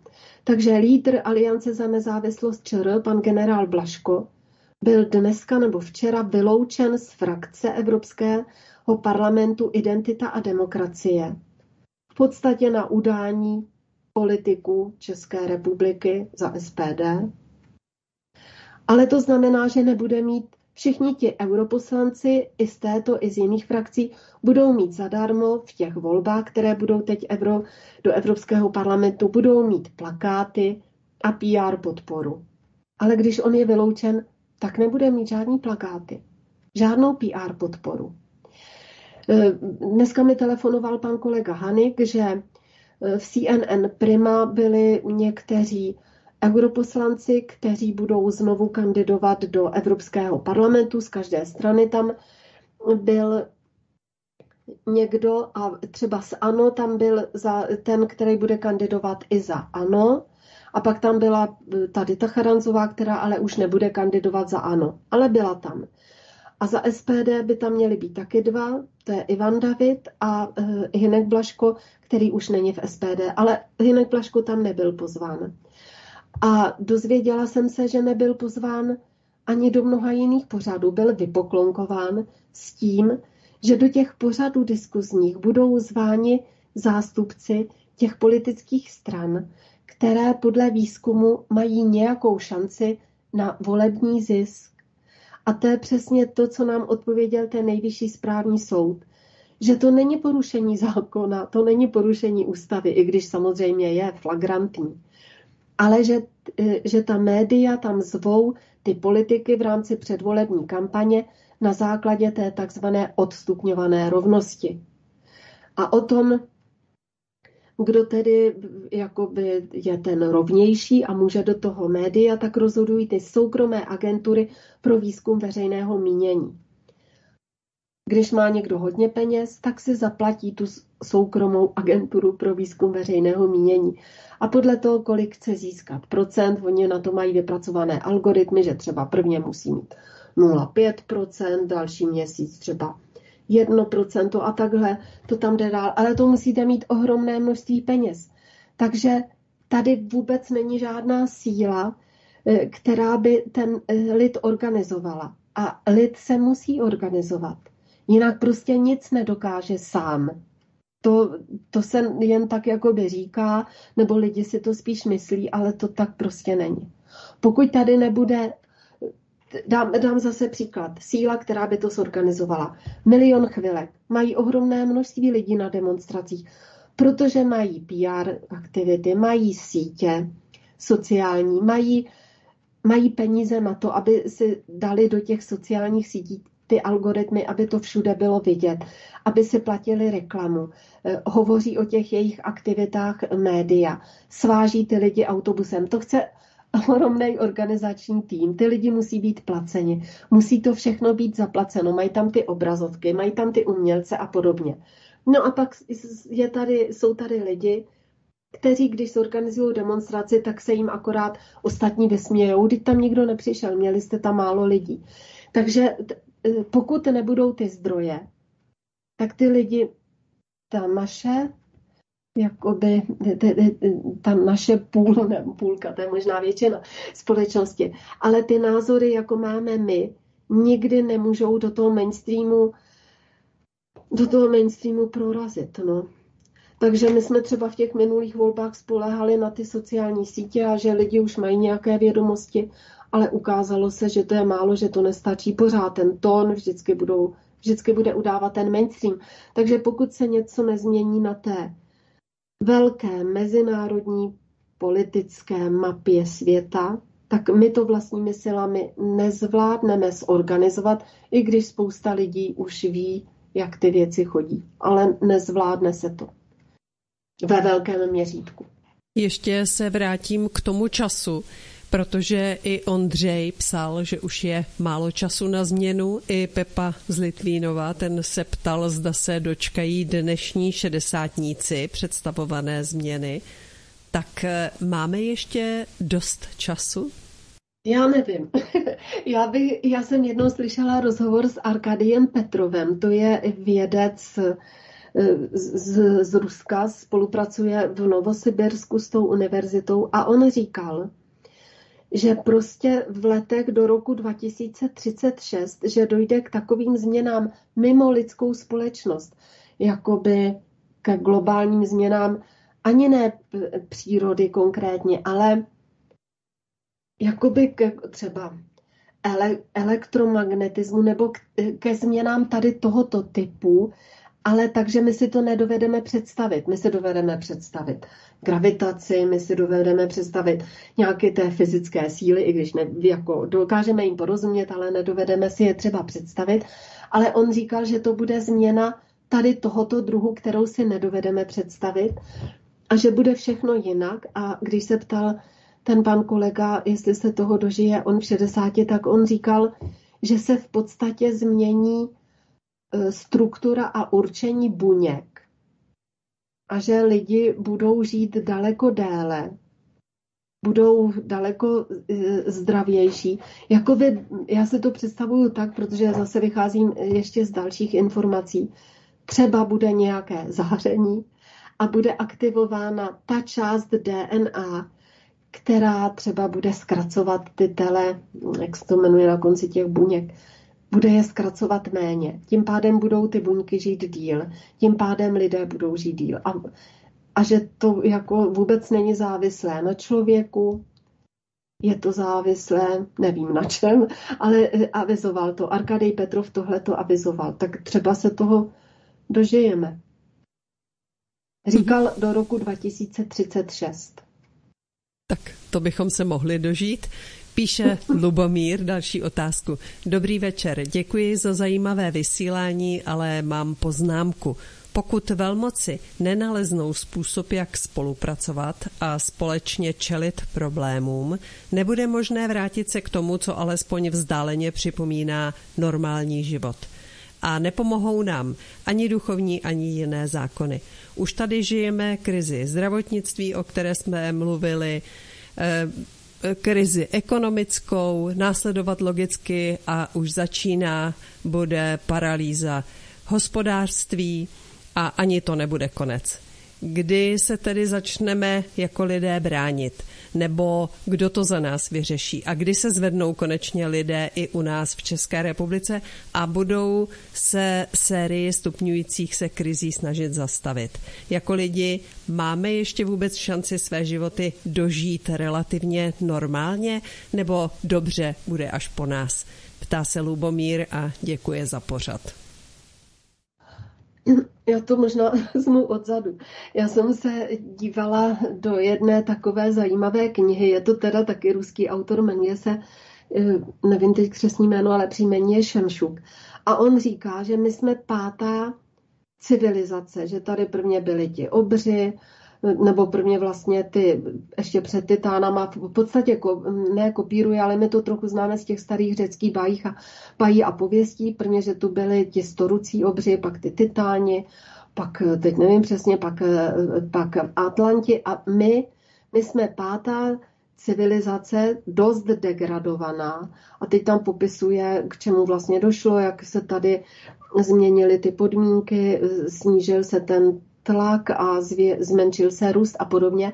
A říká, že šestá generace to budou blbci že budou zdegenerovaní ještě víc. Tak to je, je jedna z, z vizí budoucnosti. Předtím jsem říkala zase toho Arkádie Petrova, to je zase jiná vize budoucnosti. A v souvislosti tady s těmi, s, s těmi pěti civilizacemi, tak já jsem k tomu hledala nějaké podrobnosti a vlastně jsem se dostala k zoroastrismu, který mě teda těšil jakoby od dětství, ale tam se říká, že je tedy jakoby ten stvořitel Ahura Mazda, což znamená pán moudrosti, a že se dohodl s jedním s tím svým stvoření, stvořeným stvořením, které se jmenuje Ahriman že on tady může, a teď já nevím, jestli je tam tři tisíce nebo třikrát tři tisíce let se podílet na tom, eh, na tom tvoření toho stvoření. Jenže, já použiju slovo, on to strašně jakoby zvoral, vůbec to není dobrý, jak to dělal, takže podle, těch, podle té avesty a podle toho zoroastrismu tak je řečeno, že po, asi po těch třech, že po těch třech tisíce, po těch třech tisíci letech, kdy ten Ahriman poskvrnil ten hmotný svět a udělal z něj jakousi směs. Takže následná, eh, že, že ten Ahura Mazda to pak vezme zase, zase do ruky a že budou všichni ti lidi souzeni, to je taková obdoba toho posledního soudu a, a že to bude všechno očištěno a že, že se ten svět vrátí k tomu prvotnímu e, stvoření, jako k tomu správnému, než ho, než ho poškodil ten Ahriman. Tak to je zase další verze. A pak samozřejmě něco je uvedeno v té Bibli, ale tahle, tyhle ty se mi zdají optimistické. Tyhle ty verze, tak to něco z toho soudku duchovního ale e, tam ještě byly dotazy, na co přesně, jestli, teď se neuvědomuji, můžu ještě poprosit o tu první část té otázky. Ano, už to tady. Pokud velmoci nenaleznou způsob, jak spolupracovat. Jo, jo, jo, Já si nemyslím, že by byly velmoci tak, jak my jsme na to zvyklí. Prostě Spojené státy americké přestávají být velmocí. Tak jako pro, proč by se měli dohodnout? Nebo už nemají takový vliv, takže teď se říká, že tady tedy budou velmoci, že to bude ta Čína, že to bude Indie, ta Amerika se tam nějak popasuje, nevím s kým, nevím jak, to nikdo neví. A pak samozřejmě to Rusko. A pokud vycházíme z tohoto úhlu pohledu, tak tyhle ty tři velmoci se skutečně už domlouvají. Domlouvají se na spolupráci a budují nový svět. Přímo tomu říkají, že to je antizápadní civilizace a bojují, teda budují ten svět multilaterální, na základě spolupráce rovného s rovným, kdy každý má to své místo na světě, každý ten národ má mít svoji národní ekonomiku, má mít svoji národní měnu. Oni už takový svět budují. To, že tady my o tom vůbec nemluvíme a nepíšou média a nehovoří o tom nikdo v televizi, ani o tom nikdo neplácne z těch stávajících politiků ani slovo, tak to je jiná věc. Ale prostě ta realita je taková, že už to existuje. A jak pokračovala ta otázka dál? Pak je tady ještě napsáno, nepomohou nám ani duchovní, ani jiné zákony a pak je tady, že žijeme v krizi zdravotnictví, ekonomie, logicky e, paralýza hospodářství navazuje a ani to nebude konec, kdy se začneme bránit, nebo jestli je někdo, kdo to za nás vyřeší. No, já si myslím, že vlastně v průběhu těch předcházejících minut jsem na to odpověděla. Ano. No, já si myslím, že musíme být připraveni. Já tomu říkám, že musíme šlapat vodu a být připraveni, mít ty znalosti. Eh, nemáme zdroje, nemůžeme to tedy zrealizovat teď v tuto chvíli, ale pokud se nezmění něco na té velké mezinárodně politické scéně, a t- tak se nezmění nic. Ale na té velké mezinárodní politické scéně se to mění a mění se to velmi rychle a pak bude nutné, aby tu byly někteří ti vědomí lidé a ten dav, kterého se pořád všichni tak dovoláváme, aby se zvedl, tak to už jsem vysvětlila, že to prostě není možný pokud nebude zorganizován, to pak, když jako rozebereme, tak to prostě, prostě fakt není možný, že ty lidi chodí do práce, pak už nebudou mít ani na to, v, v práci je neomluví, dají jim neplacenou, nebo že, že jako práci opustili, pak ani nebudou mít na dopravu. Jako tam je tolik věcí, že to není možný, když nemáte v rukou ty organizační prostředky toho e, velkého typu, jako jsou média, jako jsou peníze na to to zorganizovat a pak to ovlivnit nějak třeba i legislativně, aby ty lidi nevykopli z práce. Takže já bych se ani nadav teda nezlobila, protože když lidi neví, jak to vlastně s tou lidskou společností chodí, protože se jim to schválně neříká v té, v té škole a mají iluzi, že jako až bude nejhůř, tak všichni půjdou nikdy. Kdyby tam všichni popadali mrtví a nikdo ten odpor nesorganizoval, tak to bude pár lidí někde bude demonstrovat, ale nebude to ten masový odpor, jak mají všichni představu. Vždycky to musí někdo organizovat. Ani jednu revoluci, ne, ani jedna revoluce nebyla spontánní, ani ta francouzská buržoázní, ani ta socialistická, nikdy. Vždycky je tam organizátor. Protože to prostě není možné. To, je, to je jako, kdyby člověk chtěl, aby, já nevím, aby třeba aby, aby liška snesla vejce. To prostě, to, to jakoby je i proti přírodě lidi jsou mm, společenství a společenství musí být organizováno. Hmm. Máme další otázku, píše Tereza. Dobrý večer, chci se zeptat ještě k tomu finančnímu systému. Kumulovat kapitál nebude lukrativní ani přitažlivé, ani to nebude mít smysl pokud budu vědět, že nebudou žádné krize, kolapsy, měnové reformy a podobně, že měna bude buď to posilovat nebo si držet kupní sílu, že zboží základní životní potřeby bude vždy dostupné a kvalitní, pokud budou k dispozici bezúročné úvěry, tak eh, bude mít nějaký smysl odkládat peníze bokem na horší časy? Tereza. Já si myslím, že jsou různé systémy a ty to jakoby různě, různě s tím pracují. Tam jde o to, že se třeba nebudou v jednom tom systému, nebo ten, co mně se zdá blízký, nebudou se muset odkládat peníze, ale ty peníze budou časem mít větší hodnotu, protože je jasný, že třeba někomu stačí malá chatička někde u vody a někdo chce velkou vilu jako hrom, to taky záleží na povaze člověka. A samozřejmě všechno má jinou hodnotu, takže e, s těmi penězi se bude samo, nebo doufám, že to tak bude, ale ty systémy tady s tímhletím počítají, jako aby byly ty potřeby uspokojeny, aby každý se říká podle těch svých představ. Ale ta podstata je, že, eh, jak jsem to říkala s tím rohlíkem, nebo když budete někde mít eh, v té bance 10 korun, tak teď za 10 let tam máte korunu, přeháním. A, ale jsou systémy, které mohou fungovat a jsou tak, že máte v té bance 10 korun a za 10 let z toho bude 100 korun. Takže tenhle ten princip je tam také nutné vzít v potaz. Ale jak říkám, je několik takových představ, ale musí to být řízeno státem, přesně jak to ta paní Tereza napsala. Nesmí být ty příšerné úroky, peníze musí, to jsem říkala, už emitovat stát, nesmí být jedna světová rezervní měna, všechny ty krize, jako to nevychází vůbec z volného trhu. To je řízeno samozřejmě těmi nadnárodními korporacemi. Takže tady musí být úplně jiný systém. No a pak to bude fungovat a bude to ve prospěch lidstva a lidské společnosti a přírody jako celku. Nebude se ta příroda drancovat jako o život. Mimochodem i tohle je jeden z bodů eh, v rámci těch evropských patriotů.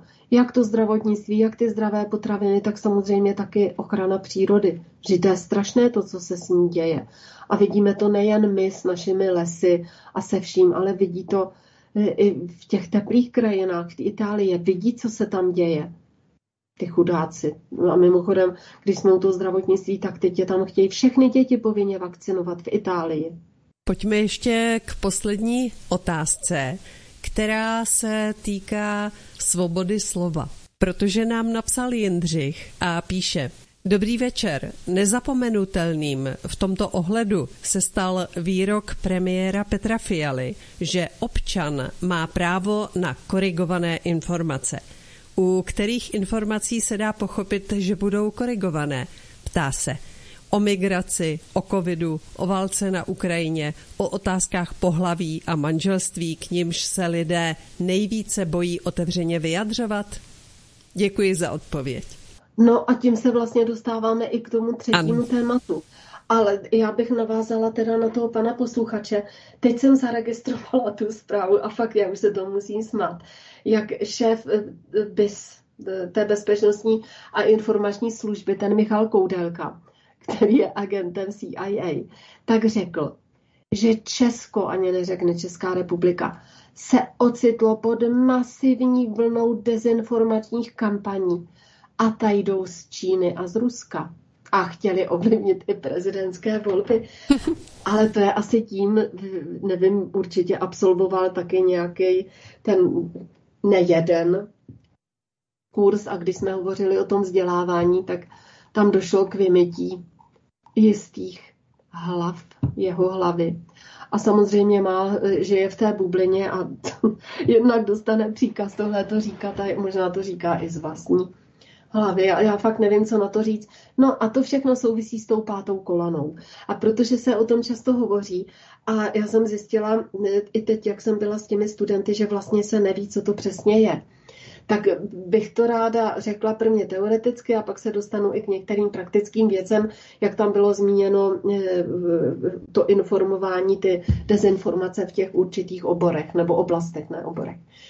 Tak ten termín pátá kolona to znamená, že označuje skupinu lidí, většinou jako se říká, že to je menšina těch lidí. I když teď už jak se lže ve všem, tak vlastně pátá kolona je de facto většina lidí, ale říká se menšina. Teoreticky je to menšina lidí, která zevnitř narušuje fungování jako politiky nebo toho směřování politického, toho celku, a může to být ta pátá kolona třeba ve státě nebo na nějakém území nebo v národě. To jsou různé kategorie. Stát nerovná se národ, stát nerovná se území, teda to většinou jo, ale chci říct, že tam to funguje jinak. Ale je to třeba i v podnicích. ta pátá kolona. Takže to je jakoby jen narušováno toho fungování na úkor těch zbylých a jak většinou se říká té majoritní skupiny, ale teď, teď už vlastně je minoritní. Takže e, obvykle jde o narušení ve prospěch ještě, ještě navíc, oni to podávají tak, jiné vnější nepřátelské skupiny, s kterou jakoby ta pátá kolona, ta menšina třeba v tom státu sympatizuje. A tato činnost může být jako zjevná anebo tajná. A když je tajná, a na to právě poukazuje ten koudelka, tak tomu říkají, že to jsou dezinformace nebo že to je špionáž a podobně.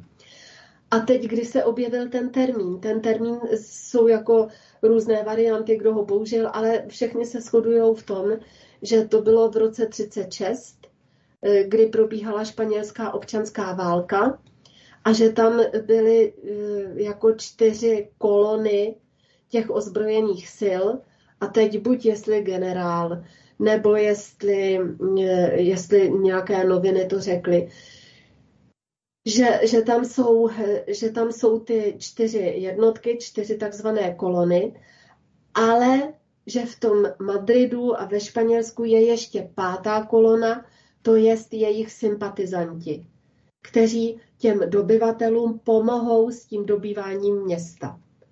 Takže to je ten, ta podstata toho termínu pátá kolona. A jak říkám, jsou na to jakoby různé verze, kdo to prvně použil, které noviny to poprvní otiskají.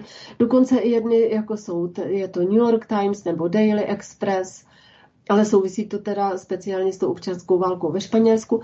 A pak je tady e, e, taky, že, že to možná e, v, v Rusku jeden ten politik Litvinov, my, myslím, taky použil. Ano tak a potom ale, že to spopularizoval, pardon ještě, ten termín spopularizoval Ernst Hemingway v jedné své hře, ale to prý nebyla úspěšná, ale začalo to být velmi populární díky jedné detektivce Agáty Christie.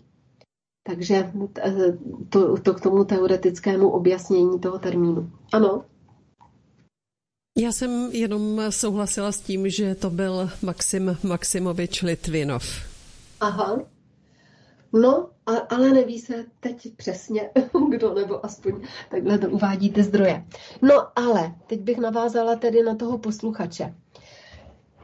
A to je důležité, proto jsem tam zmiňovala třeba New York Times, nebo se tam hovoří i o té agentuře americké Associated Press, AP, že všechna ta mainstreamová média u nás, jako v každé zemi, a to právě když jsme hovořili s těmi kolegy, tak všichni jsou si toho vědomi, takže všechna ta média, Česká tisková kancelář, Česká televize, ty jsou placeni eh, všechny jakoby z těch buď zdaní, ne, nebo z těch poplatků, nebo eh, ze státního rozpočtu a Český rozhlas.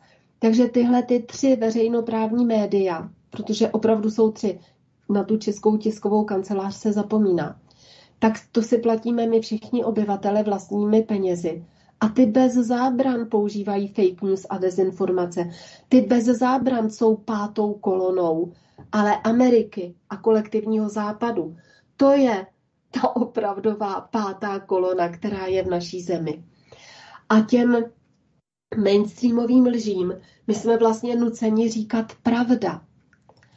A e, tady jsou na světě, to už jsem taky několikrát říkala, ale zopakuju to, že jsou na celém světě, teď už tedy se to trochu mm, mění, protože jsou ty země BRICS, opravdu, to hraje velikou roli, ale ten kolektivní západ, kam patříme my, tak tam tvoří ty informace jenom tři zdroje. Jedním je ta americká tisková agentura, druhým je Reuters a třetím je Agence France Press AFP. A oni mají prostě stovky poboček ve, ve, na všech kontinentech, ve všech zemích, které jsou součástí OSN. A to taky chci říct, co jsem taky zjistila, že studenti neví, a tak možná to neví lidé. Je asi, je, t, ty počty se různí, protože se mění počet států. Třeba 193 nebo 195 zemí, které jsou součástí OSN. A tyhle ty tři světové agentury mají všude. Všude mají pobočky. A vlastně všechny ty zprávy jsou ve prospěch toho kolektivního západu. A všechny ty agentury, myslím, kromě té, té francouzské, tak jsou soukromé. Ale samozřejmě i tam, jako je zaketa dozorčí rada a, a začíná se to, nebo už to možná je zprivatizováno. Všechno to mají v ruce jenom velmi úzká skupina lidí. A ti novináři jsou placeni za to, a to je o tom několik knih napsali ti novináři, co třeba byli ve válkách v Angole, nebo ti eh, hospodářští novináři, co odešli, já nevím, z televize německé a podobně. Oni si ty zprávy vymýšlí. Opravdu si je vymýšlí, ale celý svět s těmi zprávami na ně dostali pokyn vymyslet tuhle tu zprávu to, tohohle typu, tak s tím pracuje jako se zjeveným slovem božím. A když jsem zase ještě zmíním tu konferenci o tom BRICSu, když jsem hovořila, že tam byli také zástupce z Afriky, to byla ta, vlastně to nebyla konference o BRICSu, to byla ta jalská konference, tak on tam právě tohle to přesně říkal, ten mm, diplomat, velvyslanec ze Senegalu. On říkal, že celá ta Afrika je pod vlivem těchto agentur pod vlivem těchto informací a že jim celá Afrika donedávna věřila. A že tím bylo formováno to veřejné mínění v Africe, ale to už je konec. Začalo to tím covidem. To se Afrika velmi probudila. A pokračuje to dál a dál.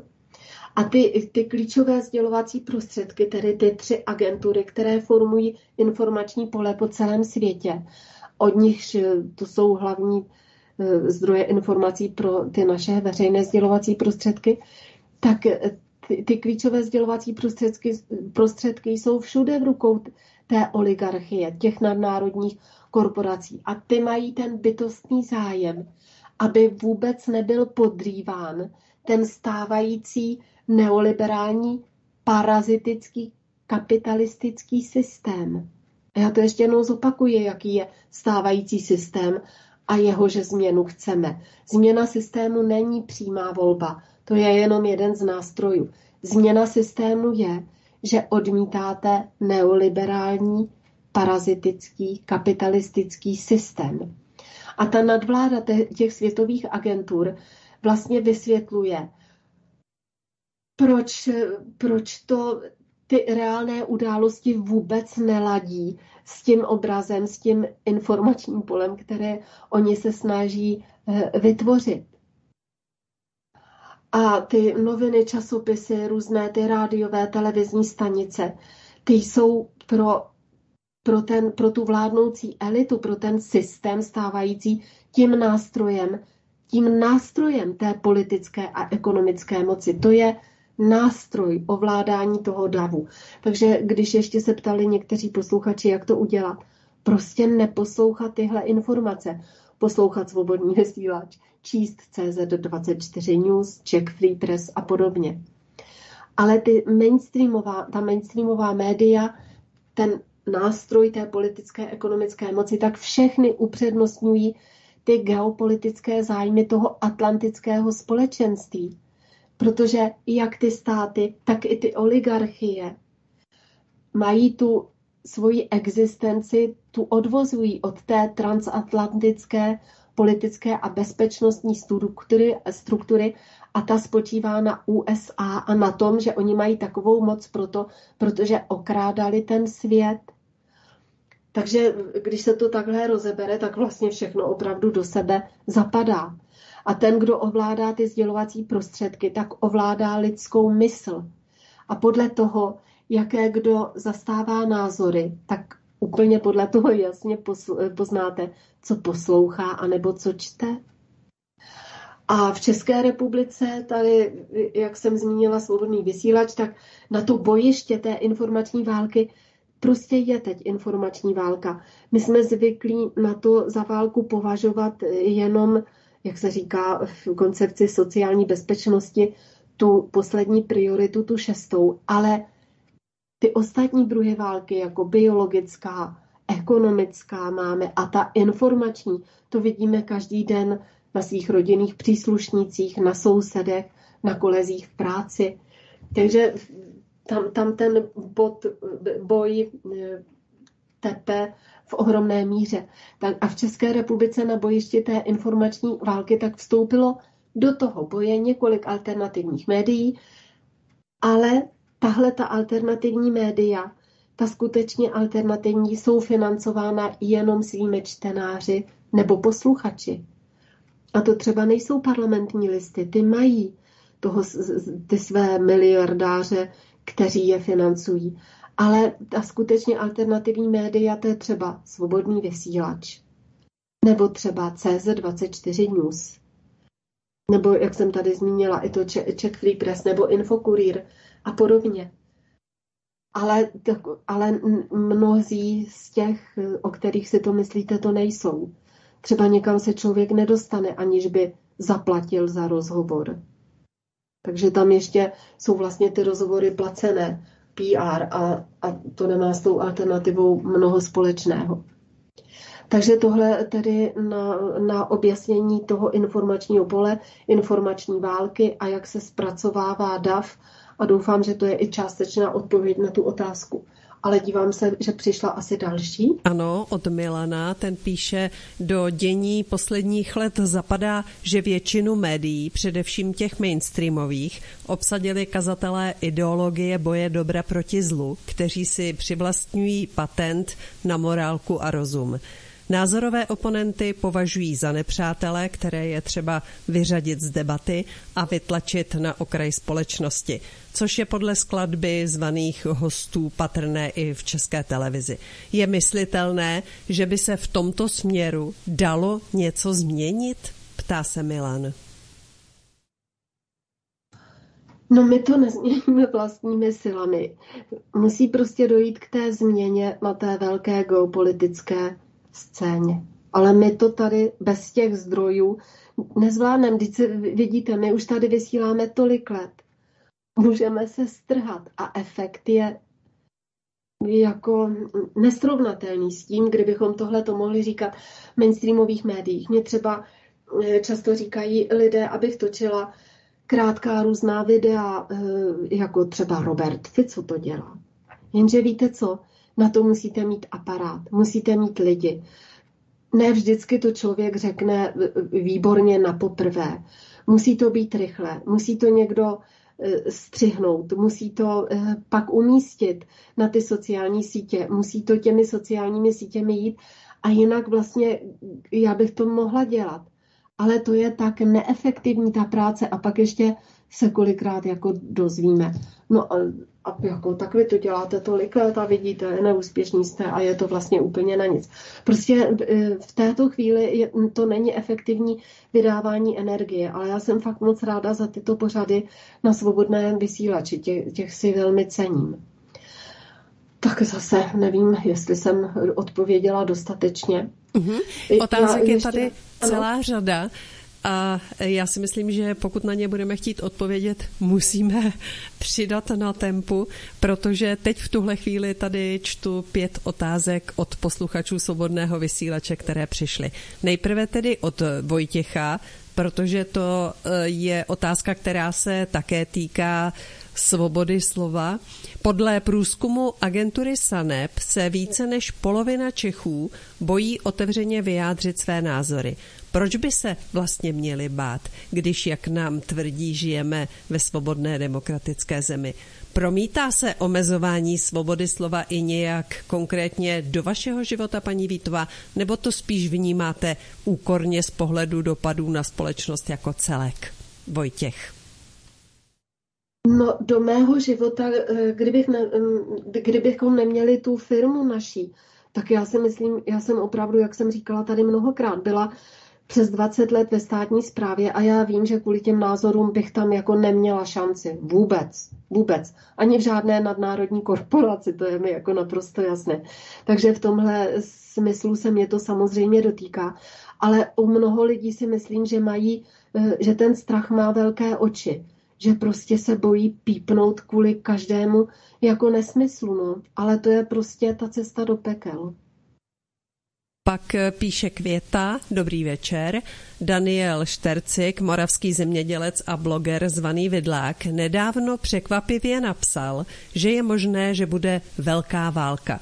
Na Ukrajině to hoří, či spíš dohořívá, Tajvan začíná bublat, v Jižní Americe taky problémy a v takovém prostředí by měla vláda zakročit proti keťasům, kteří zdražují potraviny a energie. A že vláda která to neudělá, je skutečná pátá kolona. Sdílíte jeho názor, paní Vítová? Květa. Sdílím jeho názor, ale netýká se to jenom vlády, týká se to bohužel i poslancům, tře, i poslanců třeba strany ANO. Netýká se to jenom vlády a týká se to i mnoha jiných nejen politických, ale třeba i hospodářských subjektů. Tady ta vláda samozřejmě to dělá špatně, dělá to špatně záměrně, ale e, ten systém, kdyby tam byla vláda ano, tak jako o co by to dělala líp? O 5%? Hmm. Vždyť e, to, co ta vláda tady dělá, tak jak, jak jsem tady třeba zmínila ten boloňský proces a že to musel podepsat ten ministr Zeman, no ale ta vláda, ta stávající, kterou vůbec teda fakt nechci bránit, tak je ale v tom samém. Ona dojíždí to, čehož kořeny zasadil Andrej Babiš, vlády předtím, a, ale najednou v tom Andrej Babiši všichni vidí spasitele. Hm. Tak to je pak těžký. Ale souhlasím s panem posluchačem a doufám, že jsem odpověděla. Je tu další otázka, píše Věra. Hezký večer do studia, zdravím vás obě a paní Vítové chci říct, že ji moc obdivuji. Otázka. Nejsme daleko od nepokojů. Lidé jsou hodně frustrovaní a mají toho všeho dost. Nespokojenost roste, ale vláda nekoná. Čím si to vysvětlujete, že jsou v klidu? Věra. No v klidu jsou, protože je nikdo neorganizuje a až oni budou opravdu naštvaní a budou bez prostředků, tak už nebudou mít vůbec ani prostředky, aby dali najevo tu naštvanost. A ten, eh, ten aparát silový bude zas už mít takovou sílu, že, že to ani nedopustí to, to je takový začarovaný kruh, že lidi to pořád odkládají, odkládají, to je třeba jako se špatným zdravotním stylem, že, že pak se lidi diví, že mají nějakou chorobu, když se každý den opíjí, takže budou mít něco třeba s játrama. To dávám jenom jako příklad. To prostě mm, musíme teď být, musíme se vzdělávat, musíme se snažit žít co nejlíp, e, musíme e, se snažit o sebe postarat musíme být připraveni. Ale my to v této chvíli jako nezvládneme to změnit. Nezvládneme změnit ten systém společnosti, protože nemáme ty možnosti, jak informovat masu. Všechno to verifikuje ten mainstream, ať tam řeknete jakoukoliv informaci. A ten mainstream si zve do těch svých pořadů lidi ne proto, že mají vliv. Dám příklad opravdu Jindřicha Reichla jako mnoho lidí si myslí. Ten Reichl tam je zvaný, protože se mu podařilo tolik lidí oslovit a že, že je ten právník. Jindřich Reichl je tam zván právě proto, aby se mu podařilo oslovit tolik lidí. Je to úplně přesně naopak. A když si tohohle lidi nebudou vědomi, jakože nevím, asi si toho, teda určitě si toho vědomi nejsou, no tak se nic nezmění a proto ti, co si toho vědomi jsou, tak musí tuhle tu dobu žít plně a nepropadat skepsi, což je teda fakt někdy o život. A opravdu být připraveni, protože ta změna přijde, ale přijde eh, na té mezinárodní úrovni. Já se nemyslím, že by byla eh, ta velká válka, protože se všichni vzájemně drží v šachu a eh, kdo posloucháte Valerie Pěkina, tak prostě, kdyby byla válka, tak je to jako konec všech. A oni, ta druhá strana, teda ten kolektivní západ, fakt nemá zájem ty elity, ty lidi by klidně obětovali, ale ty elity nechtějí přijít, ne, že by sami nechtějí zemřít, ale nechtějí přijít ani o to území. A v tom území je ten problém. Takže já se nemyslím, že by byla světová válka a musím, myslím si, že musíme být připraveni všechno to vydržet a, a, a snažit se, co nám síly stačí. Další otázka je od Mariána. Píše dobrý večer ještě ke konzolidačnímu balíčku. Průměrnému zaměstnanci se díky konzolidačnímu balíčku sníží mzda o nějaké třistovky. Chtělo by se říct, Pozná to vlastně někdo při těch cenových bombách posledních let? Nemá naše vláda vlastně potvrzeno, že lidé vydrží už všechno? Marián. No, má. A já právě nechápu, jestli eh, třeba je volební kampaň a Andrej Babiš řekne těm důchodcům, že jim přidá kolik? 500 nebo 1000 korun? Všechno zdraží 150 krát. Takže dostanou přidáno 1000 korun a oškubáno budou třeba o 3 nebo o 4 tisíce víc. Ale jsou vděční. To prostě nemá vůbec žádnou logiku. Ale protože ti, co ovládají ty sociální supersystémy, s tímhle umí pracovat s tou lidskou psychikou, tak je takhle opijou rohlíkem. Já fakt nechápu, proč třeba, a nejen důchodci, ale vůbec i lidé, proč chtějí zůstat v té Evropské unii, kdy my máme jenom vůči Německu třetinové mzdy, ty důchodci třetinové důchody, ale když se to srovná s jinými státy, tak třeba desetkrát menší důchody, desetkrát menší mzdy. A přesto na základě toho štokholmského syndromu chtějí zůstat v té Evropské unii, že to postrádá jakoukoliv logiku. A proto eh, já nevím, jak je přesně ten balíček, ale je to, mě vůbec nebaví se tímhletím zabývat, protože to je jako ubohý a nesmysl, takže místo, aby ty lidi chtěli mít tady ten důchod, jako mají ti Němci, nebo ten plat, jako mají ti Němci, tak se spokojí s takovýmhle, s takovýmhle málem. Ten Piketty to řekl jasně. My jsme Klondike Evropské unie, ta Česká republika. A ještě jako se v tom bahníme a pak se někomu přidají tři koruny a máme z toho být nadšení. A ty lidi jsou nadšení, no. Ale takhle se pracuje s davem. A my, co to víme, tak jsme si toho vědomi a, a musíme z té reality vycházet taky. Tady se můžeme někdy zabědovat. Čas vymezený pořadu komentářů Aliance národních sil k aktuálnímu dění nám uběhl, ale předvánočním čase, kdy zbývá 10 dnů do štědrého dne, nesmí chybět také vánoční poselství, o které si posluchači svobodného vysílače píší. Tak nevím, jestli vánoční, ale já bych to napsala, eh, napsala, nazvala spíš poselství slunovratné. A tady je zajímavé, že podle všech těch starých znalostí, tak taková ta tajemná, ani ne noc, tajemné období kolem těch Vánoc začíná noc před zimním slunovratem. To se každý rok trochu mění. Letos jsem se dívala, že bude slunovrat 22. ve 4 hodiny nějak 27 minut, myslím. Takže noc předtím, to je ta noc jako z 19, ne, z 20. na 21. tak začíná 13 nocí a ty se podle těch starých slovanských i třeba severských tradic, i germánských tradic nazývá těch 13 nocí, nocí duchů. A, a od toho je mimochodem to slovo Wein, Weich, Nachten, tak se to píše, jako a, asi noc duchu. A těchto 13 nocí, nebo lehká noc, těchto 13 nocí se počítá od prvního západu slunce do posledního svítání a jedná se o mezeru mezi dvěma roky. Jedná se o posvátné období a říká se a říkalo se, že neexistuje během tohoto období, které nás čeká už příští týden, neexistuje obvyklý čas a že neexistují obvyklé hranice. Že v těchto nocích se zbíhají všechny světy, že bohové a bohyně se stupují na zem a že mluví s lidmi i ty bytosti, kteří, které lidé nejsou třeba elfové a podobně. A že mrtví vycházejí z těch nižších světů. Takže to teď je během těch třinácti nocí. A pak ještě, že se právě když to končí, to končí toho, z toho 31.